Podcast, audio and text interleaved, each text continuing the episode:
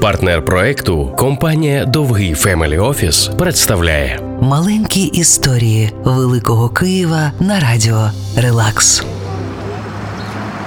Сьогоднішня історія про суперечності людини, про батька авіаконструктора Сікорського, чий будинок ми хочемо врятувати усім містом.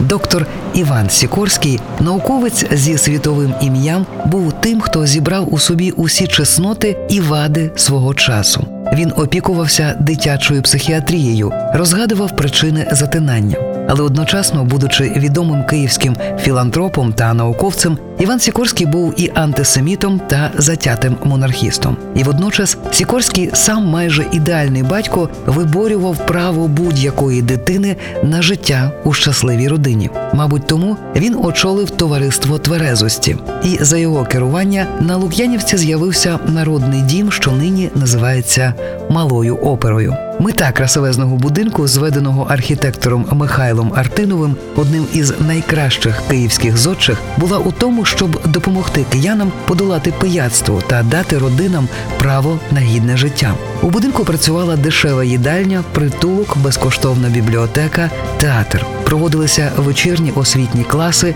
де влаштовували науково-популярні лекції та виставки.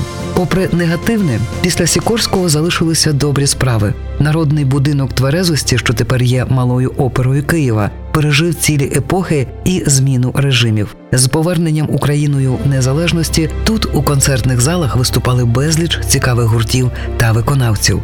А нещодавно будівля витримала удар російських ракет.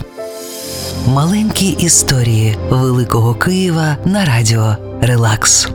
партнер проекту компанія Dovgiy Family Office.